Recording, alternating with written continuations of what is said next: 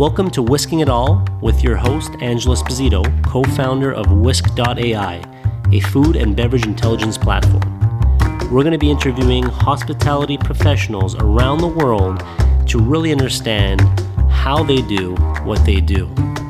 From chefs to owners, mixologists to bar managers, you name it, we want to provide you guys with a ton of value, anything hospitality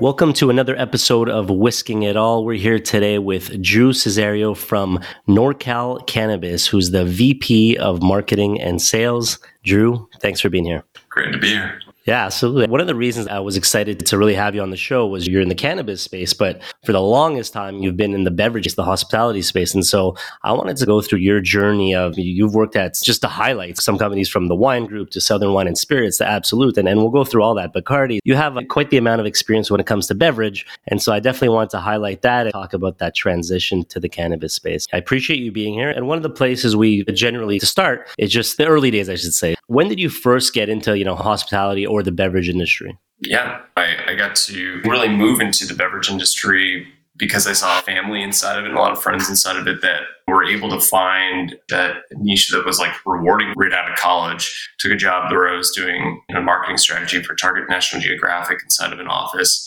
Absolutely hating it and assuming that everyone hated their jobs. So after three long years, like convinced to move into beverage and, and got a rollover at the wine group, which a mentor of mine really helped me acquire and it took some time to get, but was really exciting. I mean, I got to work with brands like Franzia and Cupcake and that value segment that allowed me to learn the fundamentals. And I got to do that across New York Metro and learn the distributor side with Southern Wine and Spirits, and then certainly on the supplier side, since they're the second largest wine supplier.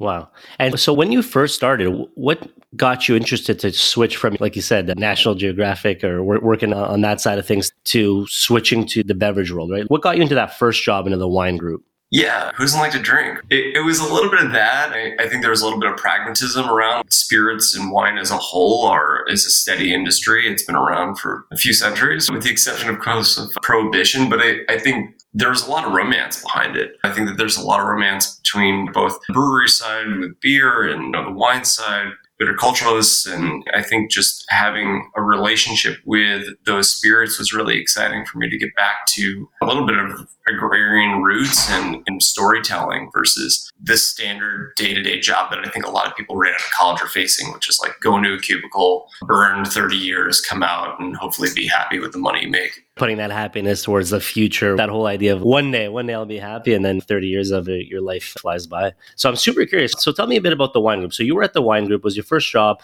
Maybe the first question I have is how did you go about getting a mentor? One of the things that we often talk about on this podcast is the importance of learning from your own mistakes, but also learning from other people's mistakes and that that kind of importance of, of finding a mentor. So how did you go about finding your your mentor in the beverage space? I was religiously curious and like engaging with people that were successful there. Both, I was lucky enough, let me take a step back. I was lucky enough where my uncle, Lou Cesario, was able to bring me in and he took a chance on me. And that gave me a giant foundation to stand on. And he gave me day to day advice for the first year nearly on like how to navigate the distributor supplier relationship. But from there, I was able to make other relationships, certainly inside the distributor and, and other people within the company that could help me navigate the role itself. And I, I think that it's just important. I think a lot of people are more, I think, worried about asking for help than realizing like people are really excited about helping. I sign up for mentor opportunities actually a lot now. And I, I, think I didn't cultivate as much as I could have to be a mentee. And I, I, think people just seem like these people don't have time for me and they've got this entire story in their head. And I think more often than not, people are really excited to share what they know. People always like talking about what they know and talking about themselves. But I think people overall, especially in this industry, hospitality as a whole, are givers. Like they want to share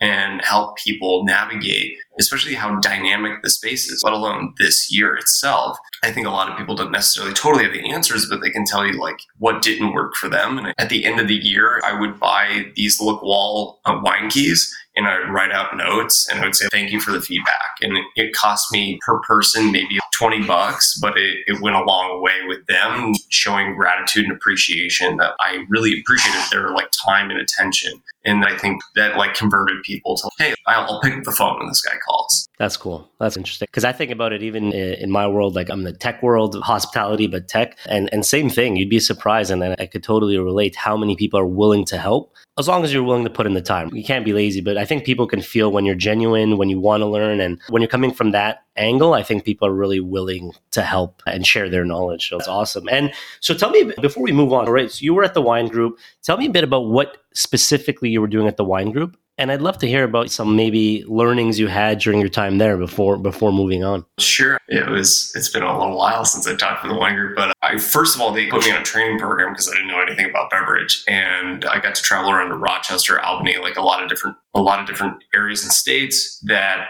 I was just physically moving rotating boxes of Franzia. So like Franzia comes in a five pack. It's usually a five liters, which is 25 liters of wine in a box and has an expiration date, which is a lot of their competitors don't have an expiration date. And so I would physically go into the basements of a lot of these huge retailers across the state and other states and like physically unstack stuff and then move out and credit them on everything that expired. It was a lot of that for the first like few months. I remember like being on the road and finding the romance of traveling for work and then that quickly dying after living in a suitcase for two months and not like waking up and not knowing where I was. And my girlfriend had to send me flowers because it was miserable. But like from there, when I came back to New York and was able to add a little value because I knew a little bit more about the role and being able to touch a lot of different people along the way, I was really engaging, trying to get cupcake wine, which was the fastest wine at the time, to a million cases, like in restaurants, bars, clubs, hotels. So I was able to like go to strip clubs and sell cupcake prosecco because it was a really great price for their comp bottle. And i was like find little ways to make sure that it was relevant in these like pockets. So I, I, leaned a lot on my distributor partners and take them out for dinners and tell them like hey i'm reliable. If you set me up with an account i'll follow through.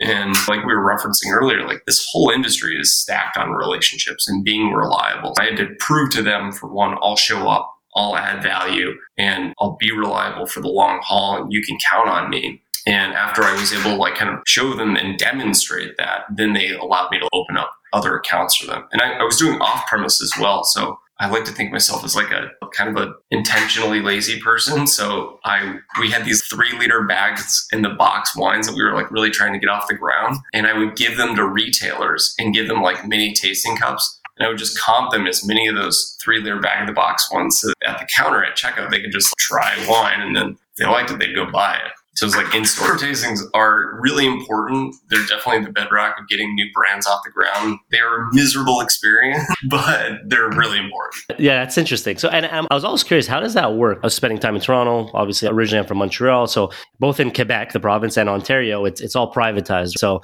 I guess you got to make that relationship and then you can sample. How does sampling, I was always curious, work in the States? Because most of these liquor stores are privately owned. How does that process work when you want to get into the store? Is it like a one off or is, or is there like a, a, hierarchy you have to go through? It depends. You mean for the hierarchy of how many tastings you need to do or like how to get yeah, into yeah, to do the tasting? How to get into it. Yeah. How do you like, you want to sample a new wine? What's, what does that process look like? It's really, it's really generating pull through. So the retailer wants it as much as you want it, right? Like they're, for the most part, especially when it comes to new wine, even if it's part of a bigger group like the wine group, they're going to ask you to do it and you might actually of course like offer to do it but you're going to need to schedule that out. But some of the higher end wine shops are going to have a schedule for months out because a lot of volume pulls through there and they've got clientele that are willing to pull the trigger depending on what the tastings are. It's like the tastings at costco. If they didn't work no one would be doing them right? They work. And right. so it's a good way to like get people to taste your product. And it's a good way for people to like actually engage with it when it's now labeled. No, that makes sense. And I guess honestly, since this was like, you know, a while back, like I could totally see that. I guess I wonder how do you go about competing, right? Like when there's so many different SKUs and companies of wine. How do you go about competing for that tasting, right? Because I could see how the store would want to do the tasting, but how do you get your product to be the one they want to taste versus the hundreds of others kind of thing? It's a good question. To begin with, you've got to do the storytelling up front. Like what sets you apart? There's an origin story of everything, even if it's New Zealand Sauvignon Blancs on fire. And so we opened up, we decided to have two more New Zealand Sauvignon Blancs, which was definitely the case in New York at that time. There's thousand New Zealand Sauvignon Blancs on, on everyone's menu, um, especially at liquor stores. But I think building rapport with the retailer themselves, bringing them out, knowing, being curious about who they are, like finding ways to like get them outside of the store if they're really difficult, important store. Get them outside of the store, take them to a ball game, take them to dinner, learn a little bit about them, what sets them apart, what are they interested in, what wines actually did they like. I would go as far as like buying other people's wines and giving it to them to make sure that like I could get preferential treatment on that on that calendar schedule. And and then when I show up, like I would always do the tasting. I would never farm it out, and I would be like ready and engaged to do it.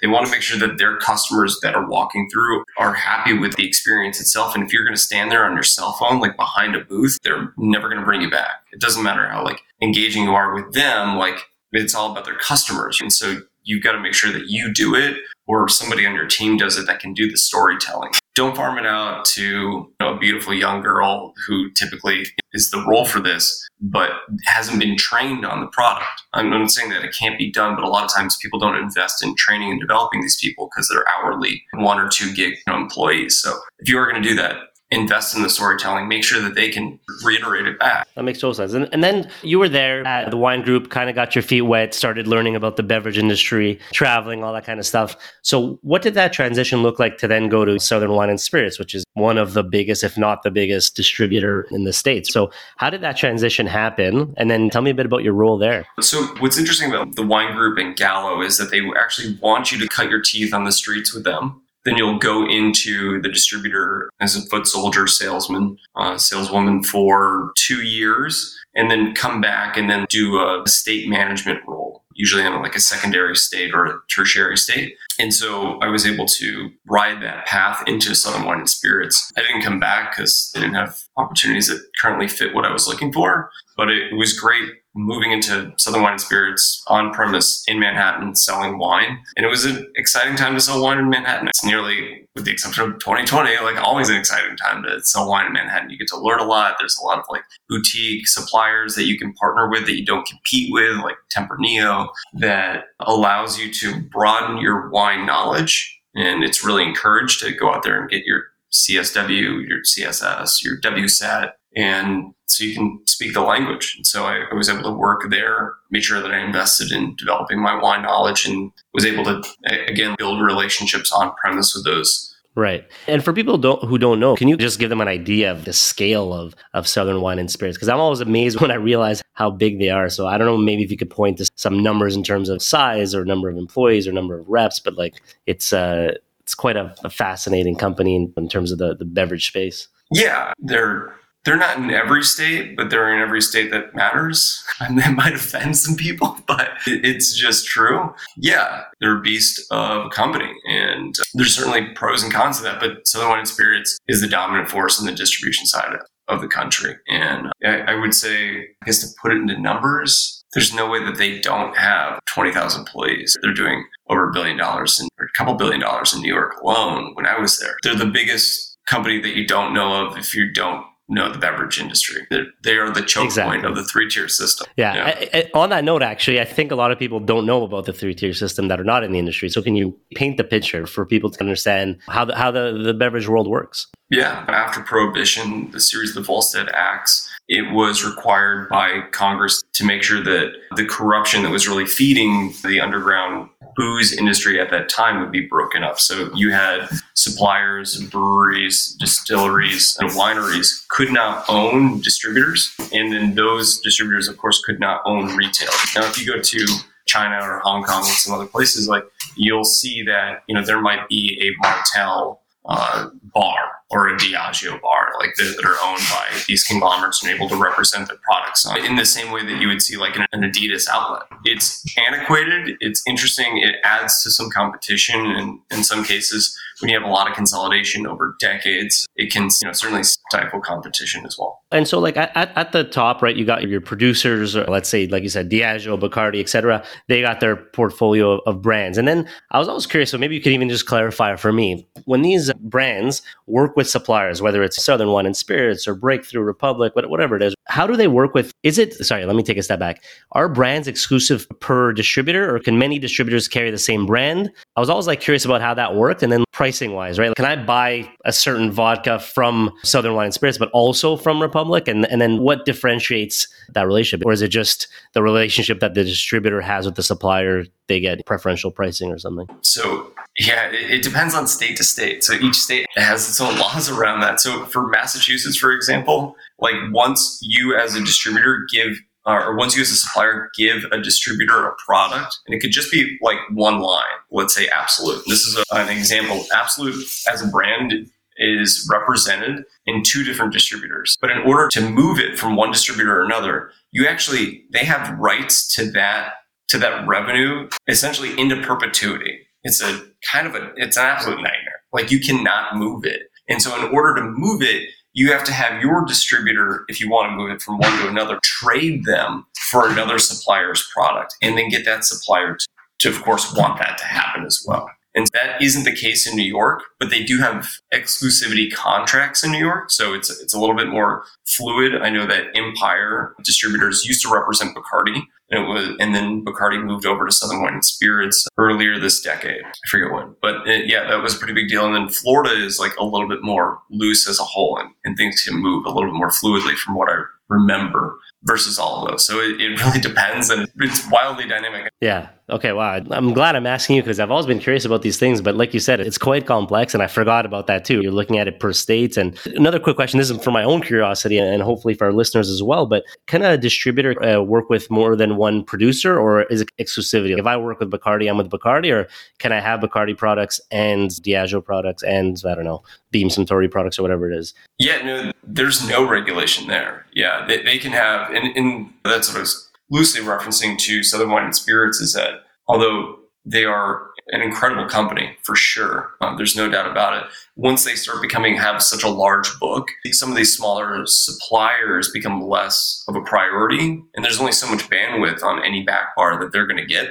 That's why Southern Wine and Spirits will sometimes like actually break up, so they have the the fine wine division in New York called Lauber, and that doesn't even go by Southern Wine and Spirits; it goes by Lauber. Southern Wine Spirits does the fulfillment of it, but they have different reps, they have different conversations, and they represent themselves very independently for the most part in, in representing this like fine wine portfolio. Yeah, they their goal as a distributor is to soak up as many suppliers as possible because then you're just you have like any store or retailer or restaurant, bar, club, hotel like has to order from which makes a ton of sense. So at this point, you're racking up a bunch of experience, right? You, you, your time at the wine group's finished. You're working at Southern Wine and Spirits, one of the biggest, if not the biggest, distributor in the states. What's next? What's next? And, and, and why do you transition out of Southern Wine and Spirits? What did things look like for you, and where were you at in terms of your career to be like, okay, I want something different?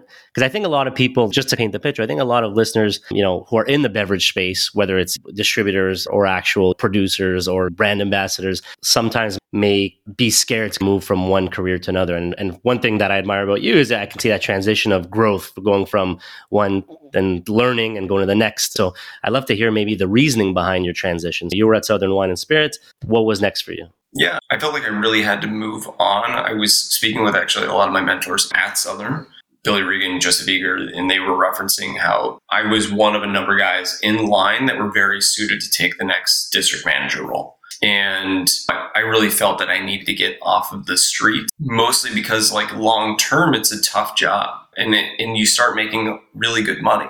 And it's hard to walk away from. This is like the proverbial golden handcuffs, right? You like end up in this role, you cultivate your territory, you develop all these relationships, and then it's really hard to walk away if you want to, depending on what career path you want, because you start making very good money. And, and I just knew for me long term, I didn't want to be a salesman forever. There's some people that are still friends of mine that are there and absolutely murder it. And I, I look back and wonder if I made the right decision. Those guys are they've got great lives, man.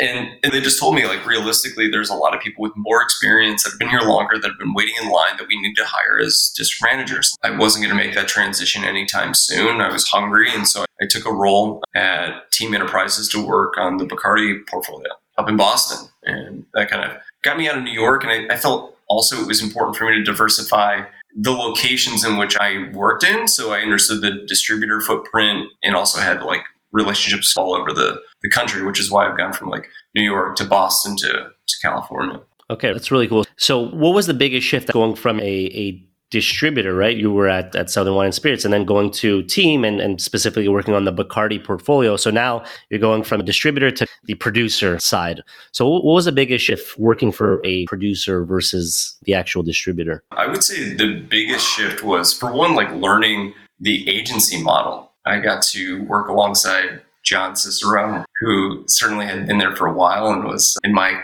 cousin Ashley Cesario was actually in the role before me. Even my cousin Teresa Cesario had been at Bacardi at the same time in Chicago. So all of them like really helped me navigate the day to day, like what's happening. It's pretty incestuous right. little scenario, right? Yeah. Plus, you said you had your uncles in the business too, right? Yeah. So, so I guess yeah. it's, it's amazing. Very fortunate to be recruited into, kept in, and had a lot of family to lean on in this path.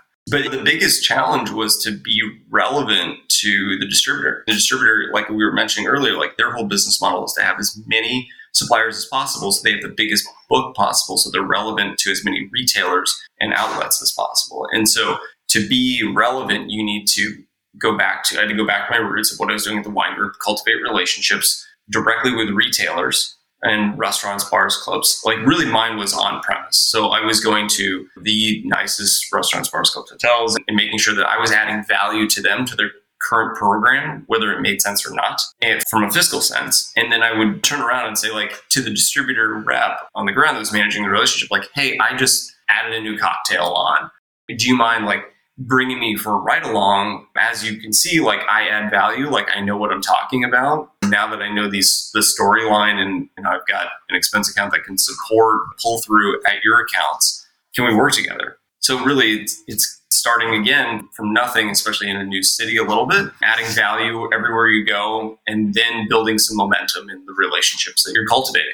I've always been curious about that. Maybe you can paint the image for me. And I apologize, but I'm a curious person. I, I, love to learn. So, from the distributor point of view, I think it's obvious, or at least more obvious for our listeners, of how it works. And you're pushing product and building these relationships and on premise, off premise, that kind of stuff. When it comes to the actual producers, in this case, let's say you're working on the Bacardi portfolio, how does that relationship work? So, you're still cultivating relationships, you're still talking about the different brands you carry and, and whatnot. But ultimately, I guess the part, the link that's missing in my head is how do you work? Directly with let's say the restaurant or bar but then it has to go through the distributor. So do you have to have both relationships? Like how does that i guess triangle work? Yeah you have to have both relationships. And generally as a supplier your geographic relationship spans at least four or five distributor salespeople and you've got to navigate. It's interesting because like sometimes you'll sell in stuff that the distributor is not happy about because you're taking actually and bumping off a supplier that they already represent so you need to really know what their book is so that you're not like upsetting some business that they need because you're going to alienate them. They've got their own goals and quotas across their whole suppliers. So you need to understand like what is in their book. And before you take something off out of a key account that does a lot of volume, you got to make sure that it's not something that is theirs. And if it is theirs, get their blessing a little bit. Overall, like it's their problem, but you want to keep the relationship going. And, and so you can't just go out there and switch business around it. Like they've got a goal in mind of how they're going to hit their numbers and how they make their money. So it is funky, like going into accounts and restaurants and like looking at what's behind the cocktail menu. And you've got to maintain both relationships. And sometimes those relationships aren't great. Like naturally, like any relationship, like on a large enough scale, there's going to be people that don't like working with each other. And you've just got to be a good middleman. Like you're the nice guy that comes around, adds value, sits at the bar, drinks, brings people, brings people out from the restaurant, uh, and hopefully mends relationships in some cases that aren't going well. Yeah, no, that makes sense. Would you say it's harder? And I guess it's it's subjective, but from your point of view, is it was it harder to work for the, the, the producer side or for the distributor side? It depends on how introverted or extroverted you are. You got to be fully extroverted, no matter what these roles are. Like you just have to be. But you are, if you're like on the ground as a supplier, directly selling into accounts, you've got to be a little bit more extroverted because you are not relevant unless you make yourself relevant. If you're a distributor rep, like they have to order from you. like that you are their account manager. And then the supplier has to work with you to put in at least orders when they get an order. You can like rest on your laurels a little bit more because you are literally of the three tier system, you are the choke point. So you've got to be out there a lot as a supplier and do a lot of things that are engaging to make yourself relevant and worth picking up the phone for. Yeah. No, that makes sense. And honestly, as you were saying it, it never hit me, but it like having to manage both relationships, the as on the producer side, managing the distributor in the restaurant, seems like it'd be again. I'm just speaking from a third point of view here, but uh, it seems like it'd be more difficult to a certain extent. I'm sure both come with challenges, but definitely, I'm just thinking about managing the restaurant and the actual rep, and it's a lot to handle. And at your time at Bacardi, what were some of the things that you've worked on, lessons learned at your time when working at Bacardi that you can share with our, our listeners in the industry? Yeah, I think what makes Bacardi so great is that they're they've got rich stories of their products.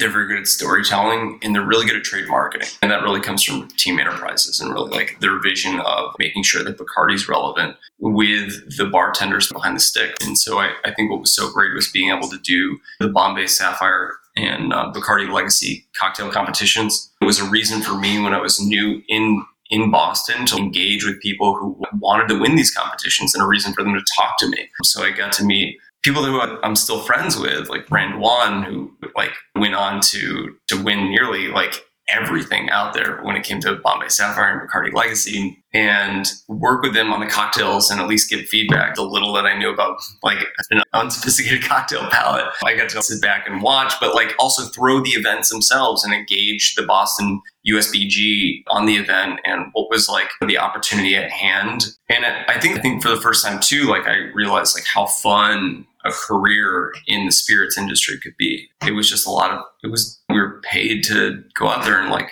actually just make bartending and the supplier distributor relationship like as easy as possible. And that was really right. the goal. And for our listeners that don't know, can you just paint a quick image of what the Bombay campaign was? Yeah, the Bombay Sapphire most I think it's a creative or innovative cocktail and they would really cultivate people who were in this like artistry campaign like how they could find really interesting ingredients to elevate you know, what they were putting out. And it was really somewhat near the beginning of the bigger cocktail movement. And I, I, think like it challenged people to look outside of the box of what was typically easy to pour with gin. And I remember Rand won one with a yuzu cocktail. It's been, I don't know, like eight years since that competition. So I don't know the rest of the ingredients, but challenge people to tell their, their story, which was a really big part of the, the competition is like, what was their relationship with spirits? What was their story and like why the cocktail itself?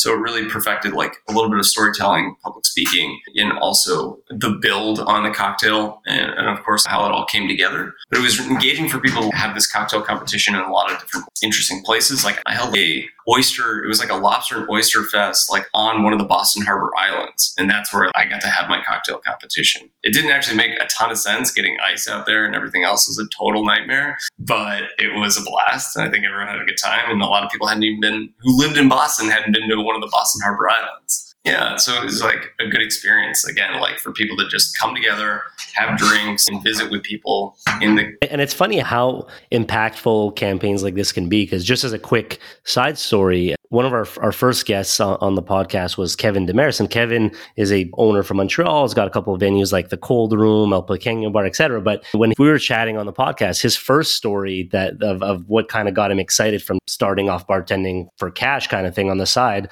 to really getting into it was actually the campaign you just spoke about. And he said he ended up, he was surprised because he was this new guy and he ended up winning this competition in Canada. And then he got flown down to Vegas and he gave this whole story about how a $15 cocktail changed his life. So it's funny how it's come full circle. You mentioning this campaign and it just triggered that memory in my head of Kevin and how it literally changed his world. And now he owns three, four venues and it's his life, but really cool. Yeah. It's yeah. Great. It's funny how it came full circle. Those campaigns I think are just so engaging because for one, like sure, certainly like from a business perspective, it gets all those people to represent Bombay Sapphire on their menu. So there is like a, a fiscal pull through. It generates business for Bombay Sapphire, develops a relationship, an intimate relationship between the contestants and the gin itself, how to work with it, what are the botanicals set in it. But then it, I think more than that, because how many bottles does that really move with Bombay Sapphire? I would like it realistically, like a big retailer in one state, like moves through more of that than all of Bombay Sapphire's cocktail competitions combined. But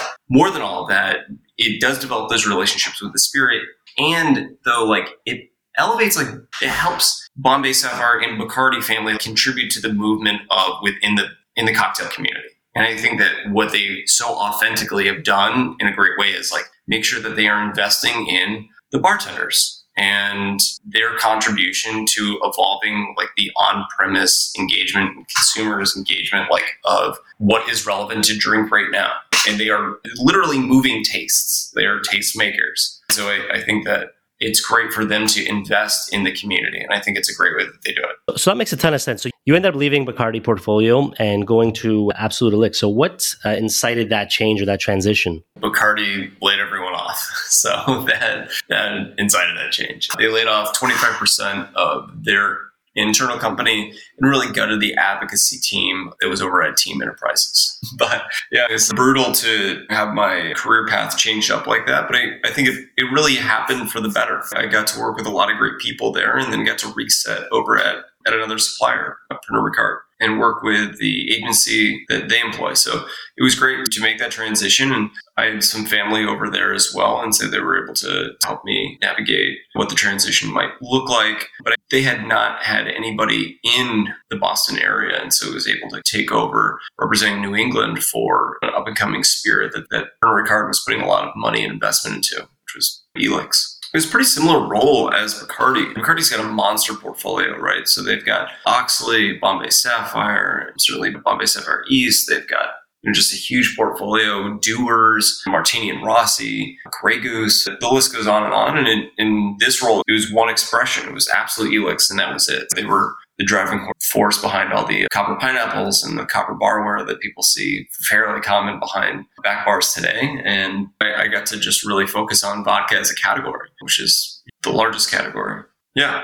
Gotcha. And would you say that it was easier or harder going from, I don't know, how many brands with Bacardi to then one brand? Obviously, the big plus I can imagine is focus. But apart from that, what would you say were maybe some of the pros and cons? A big pro, like you said, is focus, right? Like it's really easy to quantify your impact like you're doing one thing versus trying to talk about whiskey or rum or vodka or vermouth or yeah, the list goes on with Bacardi, which is again great. But it, like the, the pro of Bacardi's portfolio is that you can be relevant in any place. Like you can be relevant anywhere. Yeah. Okay. So I can imagine that there's probably some pros and cons, right? Working on Bacardi portfolio, then transitioning to Absolut Elyx and really focusing on one specific brand. But I'd love to hear from your perspective, maybe what some of those pros and cons were. Certainly. I think a pro in working with Bacardi is that you're relevant to any outlet whatsoever. You can come in, talk about vodka. You can look at holes. What are they underrepresenting on their cocktail menu or at their store?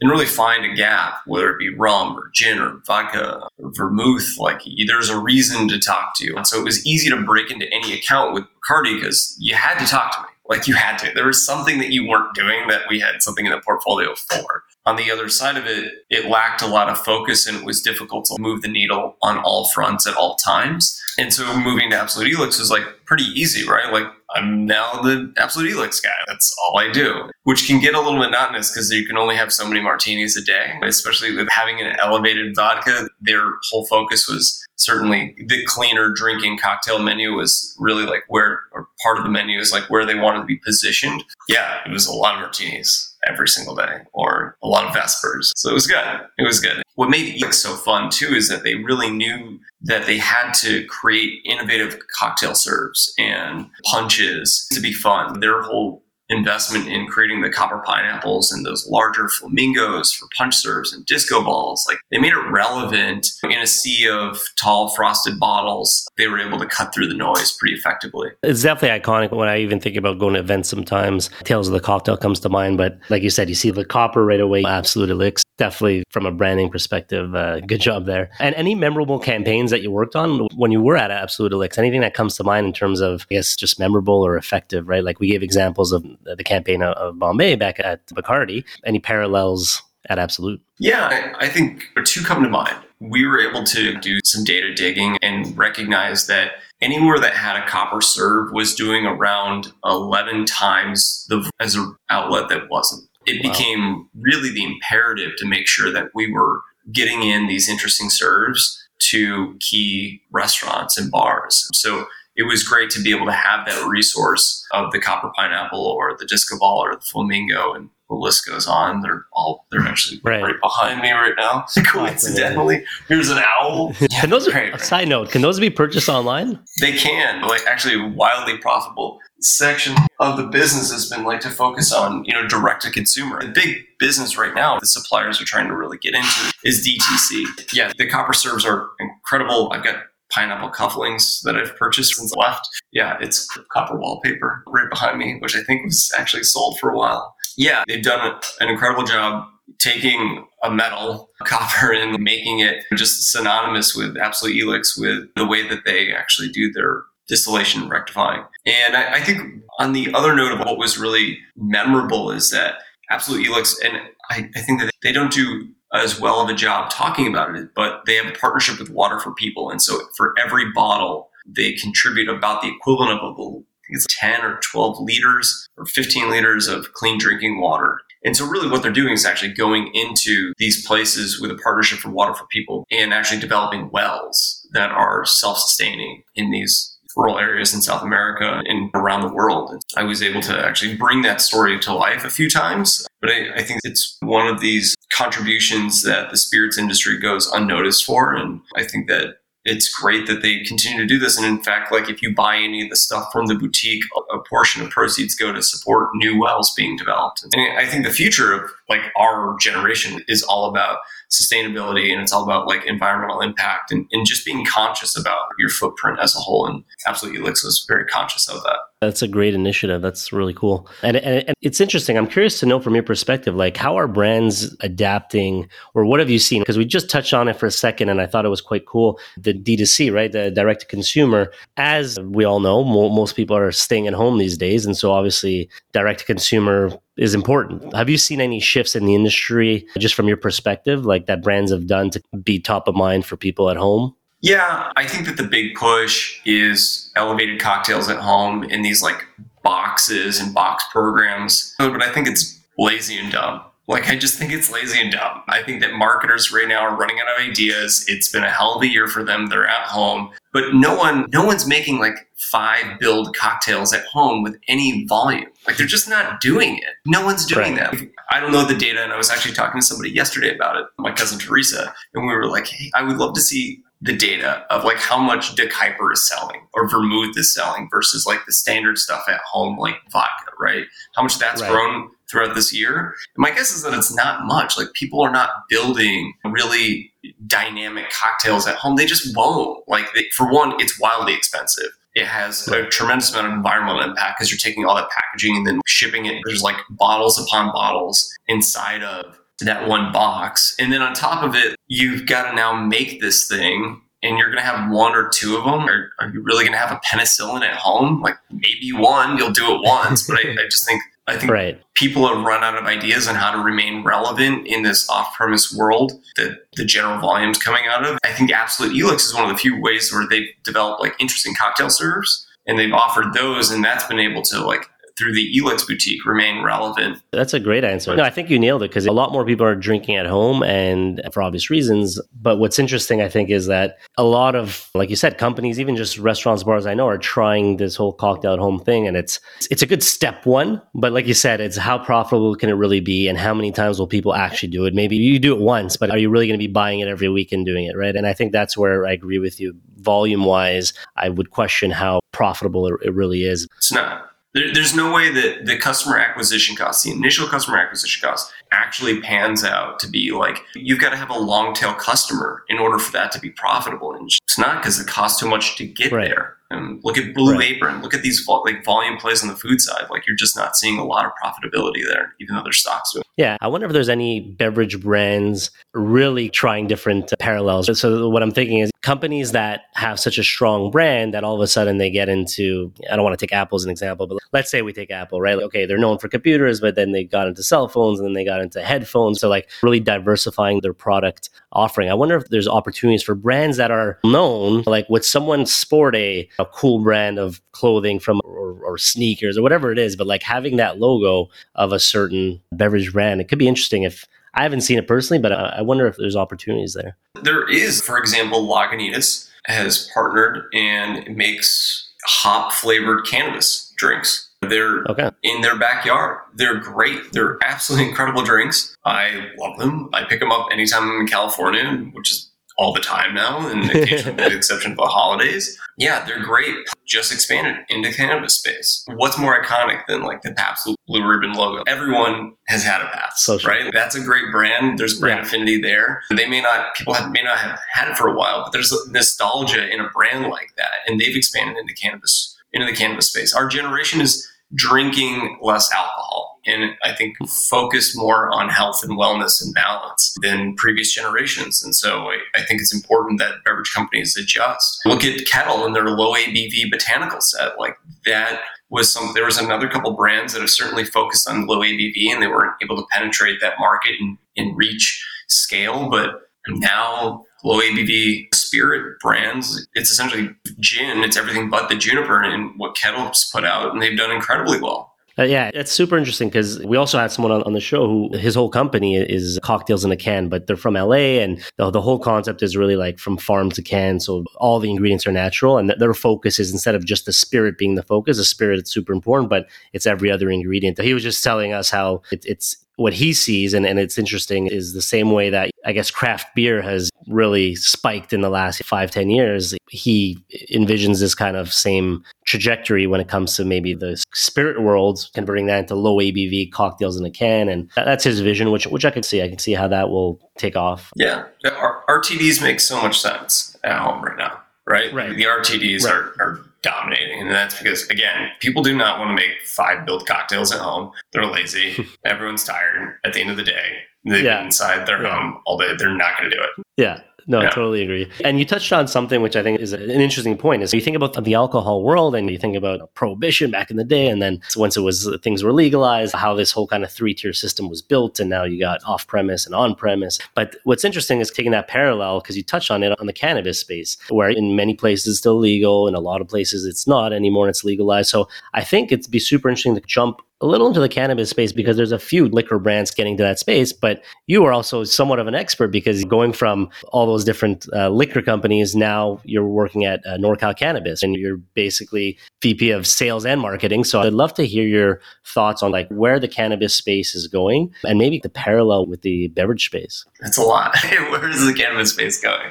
It's an exciting time in cannabis. I'm really happy that we actually haven't had federal legalization. I know a lot of people outside the industry might like think that's for me to say, but really what it's allowed is a lot of boutique growers and a lot of infancy to be built like in respective states. And it'll be a hell of a mess to unwind all the respective laws that are everywhere across the you know the respective states. Everywhere from blanket everything's illegal to medical to recreational. But you got to think like if it went from zero to legal federally legal you would have rj reynolds constellation Pernod Ricard you have all these dominating companies that would come in they would throw down farms and they would squash any small business from being able to be relevant and, and so right now like it's so great right now it's so great because it's difficult to reach scale in some states, especially like Oklahoma, which is now recreational. You have to grow within your own state. You can't cross state boundaries with any kind of biomass whatsoever. If you're going to be in multiple states, you've got to have legal teams that understand each state's respective stuff and like have grows. And most states really encourage vertical vertical alignment. So, such as NorCal Cannabis, we grow several thousand pounds of indoor flower a month that we take down. We distribute that. We distribute other brands. We sell those to third party retailers, and we have a number of retail stores ourselves. We develop brands ourselves, and then that allows us to touch every component of the industry as a whole. And I think a lot of brands a lot of companies have done a lot of fast paced institutional learning by being able to touch so many components of what's working, what's not working, and the changing laws around it coming out of Sacramento and in California. And so I really like that we have not been federally legal so far. It's allowed companies, and of course, there's a ton of money floating through, it's floating from the United States through Canada back in the United States into suppliers and distributors alike. But it's allowed the infancy of the growers to actually still exist. And there's still like a lot of mom and pop growers that are incredibly interesting in farm to table, like Rose Delights that has Dominique Crenn making their farm to table ads. Like they're amazing. If you're ever in California, you should absolutely buy them. Fantastic. So that kind of stuff just wouldn't happen if we went from zero to federally legal and we had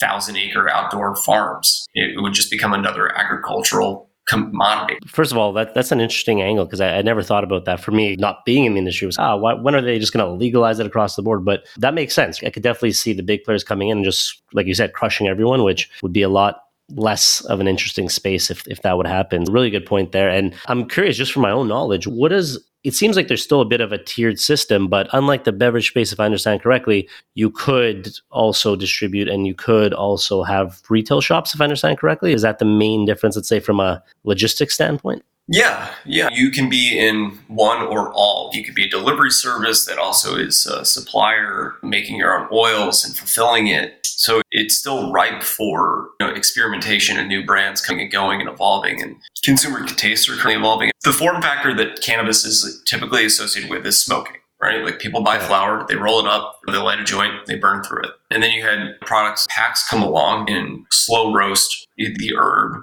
Small brands like Meister and Octave that are coming out and that are building innovative ways to engage consumer cannabis. So I, I think that what's going to be interesting for the transition is people are going to continue to like actually involve cannabis in their day-to-day life from sleep preventative to pain management or sleep encouraging to pain management to as a stimulant as a depressant however that they want to tailor it. it it's going to be interesting how people continue to provide things at scale like drinks with lagunitas and Pabst to edibles that are beyond just like brownies and cookies and right. gummies that people want to have on a routine basis that are low thc right most people don't want that 50 milligram gummy. They just absolutely can't handle it, myself included. So there's got to be scale that allows people. And right now, beverage category represents like 1%. So there isn't a lot of scale there. So unless you're already a Lagunitas that has that glass supply chain, it doesn't make a lot of sense to get into beverage.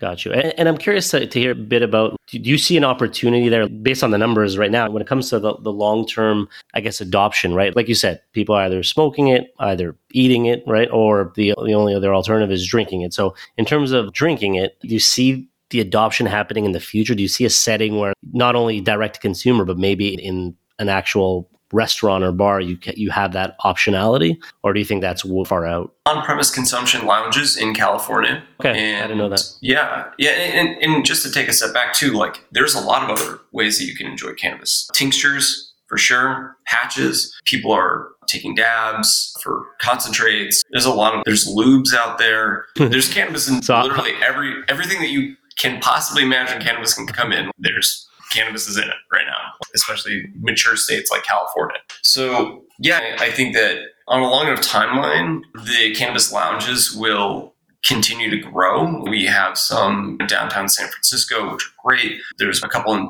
Southern California. Caliva has one. Lowell represented one in LA. But it's going to be tough to have that at the bar. And I really I don't know what the transition looks like. It's difficult to test people mm-hmm. for THC potency like in their person and so I think it's going to be difficult for regulators to swallow the pill around the idea of allowing people to smoke and drink and get behind the wheel. Mm, and I think that on a long enough timeline, like sure it'll happen, but it, it'll be difficult even for the bar or the hotel, or the restaurant to like how do they manage the consumer's intake? It, yeah.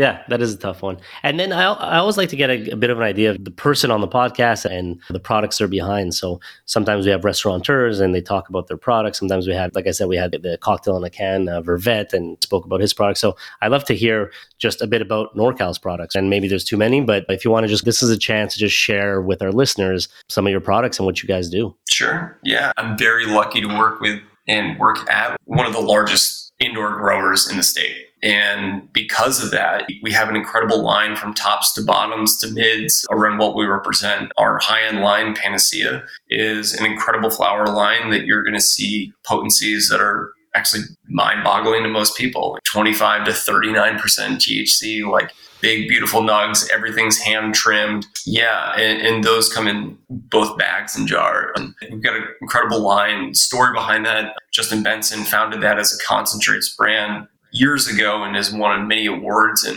and now has like been in partnership with NorCal Cannabis to bring that product to life. And, and really actually he sits at the kind of a, almost like a air traffic controller of all the flower that comes down and redirects what flower goes into what brand because the guy's just an absolute genius when it comes to you know the quality of the flower and the associated brand it should be in. And the next in line is a lifestyle brand called One Life, which is really around like having one life and being self-expressed and being creative. And so we have our own team. We have always an artist series going on. We work with incredible street artists, and that's brought to life by Jeff Rubin. And that brand is really his baby. The guy longtime skater, long deep relationships with places like Thrasher. Again, like really lucky to have a lot of authenticity in the company. And so it's really cheap for us to show up and have real brands because we have real people than paying some agency right. to come up with an idea. You should have a skate team. It's more like Jeff Rubin be like, how many people should I put on the skate team? And uh, and then from there we've got a brand which this is probably me in my roots back at the wine group that I just love. It's called Lolo and it's just it's like the Kirkland of workhorse brand. It's like the smalls and the mids, and we've got ready to roll. And we take really great indoor flower that might not look as pretty and provide it at incredible prices that people just absolutely cannot beat because we're at scale. And it's great flower. And if you don't, if you want to just buy a bag and roll it up into a joint, buy the ready to roll. It's incredibly reasonable price. We put it in 21 gram bags and eights, and you can't beat it, especially with all the kief that's in there. It's a, it's a great joint that you're about to roll at a really great price. I mean, that comes in pre rolls as well, and some concentrates are coming down the pike. And then we've got an, an outdoor brand, Occidental Hills, which is Jigar Patel, our CEO is, he grew up in Occidental Hills. And again, like we've got like authenticity for days, like Jigar and Sharif, Sharif's our head cultivator. They were growing and selling weed as far back as 13. They're just the they are the OGs, man. They are the OGs. Like speak the same language and slinging weed forever. And yeah, the outdoor brand we get to lean on some incredible suppliers for and work with great farmers that that we're able to bring their brands and their biomass to the masses. Which I love, like the cultivation story there, and going back to the agrarian roots and hands in soil and like outdoor farming. Yeah, that's that's where the the romance yeah. rebuds. Yeah, that's super interesting. And so, from your point of view, what are some kind of lessons that you were able to take? Right, you're a you know veteran in the beverage space for the longest time. From we, we touched upon almost some of the biggest companies from Southern to Bacardi to Absolut Elyx, Pernod Ricard, you, you name it. So you know you're quite the veteran there. So when you transitioned to the cannabis space, what were some things you were able to take with you? I think what took what I took with me is understanding scale in the distributor supplier relationship and, in, best practices. And I, I, think what I didn't take with me is expectation of how it's supposed to go. Mm-hmm. It was really difficult, I think, for a lot of people to make this transition that as people move, and there is this like bit of a migration from wine and spirits into cannabis right now, especially in California. But a lot of people struggle with it because they have an idea of how it works in wine and spirits, and it should work like that cannabis. And like cannabis has its own culture, man. Like it, it, has its own language. Like when I first got into cannabis, people were still refusing to use their last names. they didn't provide their last names. It was still like everyone, everyone had any historical experience was a bit of a criminal as far as so that, black market mentality is going to be in the DNA of this industry for years to come. And, but I understood how things work at scale and SOPs and relationships. And I, I just tried to stay as, as humble as possible and listen and learn and be on the street as much as I could to like make the transition work for the team that I was managing and mm-hmm. for myself. And what was, I guess, the reason that kind of made you transition from from beverage to cannabis in the first place? I made the transition because I saw, for me, like the writing on the wall, the difficulty that it would take for me to move in the career trajectory that I want. I really had okay. my mindset on a couple certain roles that like were inspiring to me. I wanted to build brands and I didn't want to take another 10 to 15 years to get there. I wanted to play around with being able to build brands earlier in my career and wine and spirits at like the big 10 or big five suppliers, it was really going to take another decade plus, And I'm impatient and I saw all the opportunity and instability in cannabis to be able to come in and add a lot of value from what I knew historically and then play with building brands, building relationships in, in this like budding market. And I just didn't want to slave away behind a computer taking chain jobs for a couple years at, at some of the bigger suppliers and then have to slowly work my way up into brand manager on the marketing side. I wanted to do both. And right. cannabis really at this time, still now allows people to, to get in. I think if they work hard, get there pretty right. quickly. And so that's awesome. And so any advice out there to our listeners who are maybe in the wine and spirits world and interested in getting into the cannabis world, like any uh, pointers to them? Yeah, I would say like it's a humbling experience. The, the industry will welcome you with open arms, but you've you've got to make the investment, right? Like you didn't come into not knowing wine and spirits and not pick up some books. You had to go out there and learn. You had to go visit some bars and meet some people. And if you're going to actually make that transition, like you have to make that transition. You have to make that investment. People will sniff out just like they do in wine and spirits if you know what you're talking about or not.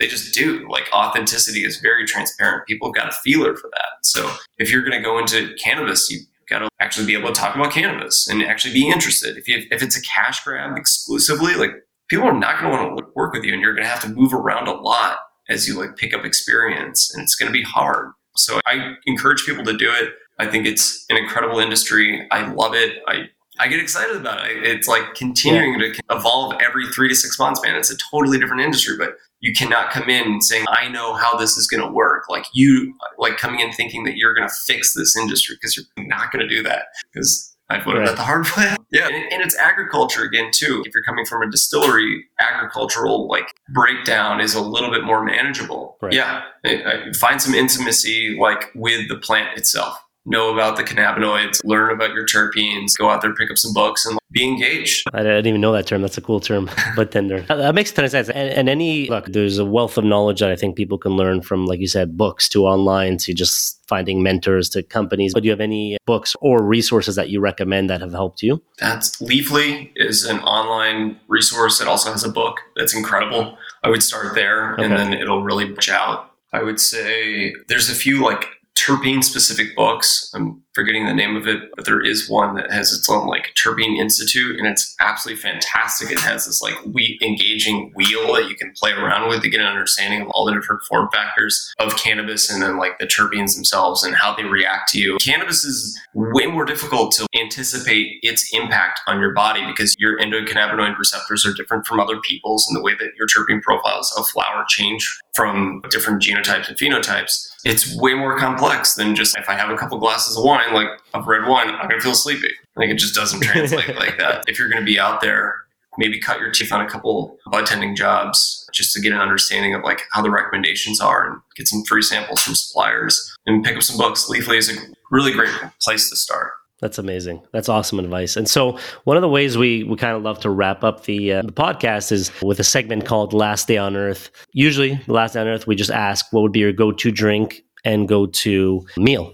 But I guess with you, I'll also ask what would be your go to bud, so to speak. Yeah. yeah, that's the word I'm looking for. Great question. So, I guess to fit in with the other segments, I'll say I'm definitely uh, a nostalgic guy. I would have to go with my mom's cooking for probably some bolognese and some red wine, probably a Super Tuscan or an older Spanish Rioja, get some leather tobacco notes. And then what would I, I'm a sativa guy, right? I like my stimulant. I would definitely probably go, let's go all the way up. Let's go Jack Herer. I'll go through the moon. I'm not going to be here tomorrow. So I'll just get really paranoid and watch the world end. That'll be my move. That's an awesome answer. Drew, honestly, so much insight. It's great to chat with you. It's great to have you on the show just from your years of beverage experience in the wine and spirits world to transitioning to cannabis. A lot of great insights. I just want to thank you for being on the this episode of Whisking It All. I appreciate it, Angelo. Thank you very much, man, for having me. Hope I was helpful. Absolutely. Have a good one.